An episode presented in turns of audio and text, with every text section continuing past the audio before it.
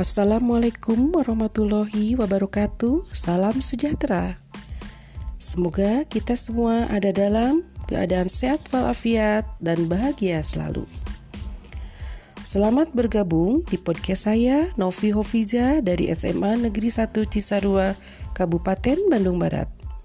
Terima kasih bagi yang sudah mendengarkan dan bergabung dengan podcast ini. Di semester genap ini, saya mengajar matematika umum kelas 10. Dan dalam kesempatan ini, saya akan menyampaikan materi tentang fungsi komposisi dan sifat-sifatnya. Di mana fungsi komposisi itu adalah gabungan dua buah fungsi.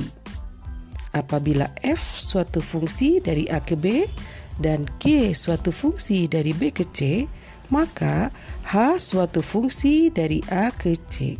Itulah yang disebut fungsi komposisi.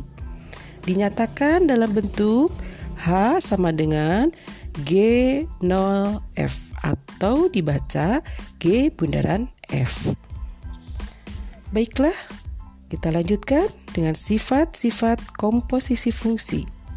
Terdiri dari tiga, yaitu satu operasi komposisi pada fungsi-fungsi umumnya tidak komutatif. Yang kedua, operasi komposisi pada fungsi-fungsi bersifat asosiatif.